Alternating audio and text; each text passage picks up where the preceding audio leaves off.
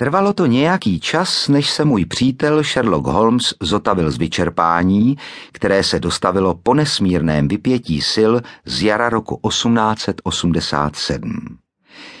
Celá otázka nizozemsko-sumaterské společnosti a kolosálních plánů barona Mopertise je dosud v živé paměti veřejnosti a souvisí tak úzce s vysokou politikou a financemi, že není vhodným námětem pro tuto sbírku čert.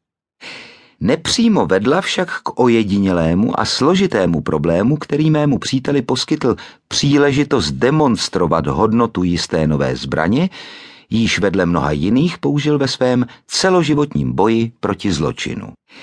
Nahlédnutím do svých poznámek zjišťuji, že to bylo 14. dubna, kdy jsem dostal z Lyonu telegram, který mi oznamoval, že Holmes leží nemocen v hotelu Dulong.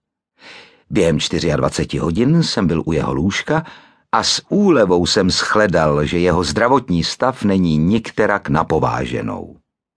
Ani jeho železná konstituce však neodolala námaze nesnadného vyšetřování, které trvalo více než dva měsíce. V té době pracoval nejméně 15 hodin denně. Ani triumfální výsledek jeho úsilí však nemohl odvrátit reakci, která se po tak strašném vypětí sil zákonitě dostavila.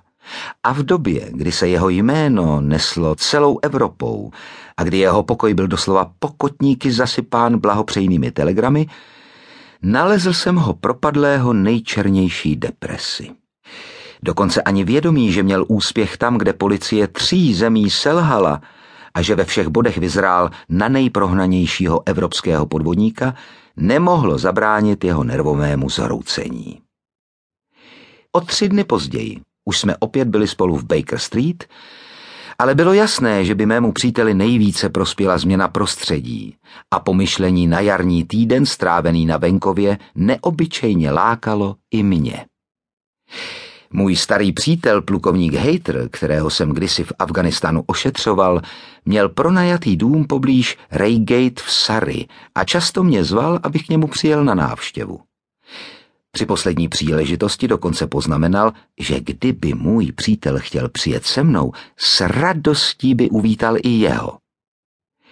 Bylo třeba trochu diplomacie, ale když Holmes uslyšel, že hostitel je starý mládenec a že tam bude mít naprostou volnost, přistoupil na můj plán a za týden po návratu z Lyonu jsme už pobývali pod plukovníkovou střechou. Hejtr byl dobrosrdečný starý voják, který poznal pěkný kus světa a brzo zjistil, jak jsem ostatně očekával, že mají s Holmesem mnoho společného.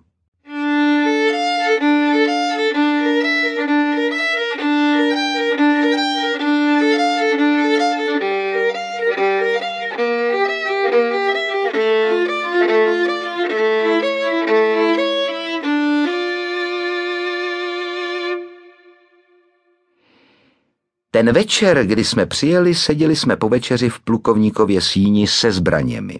Holmes se natáhl na pohovku, kdežto já s Hejtrem jsme si prohlíželi jeho malou sbírku střelných zbraní.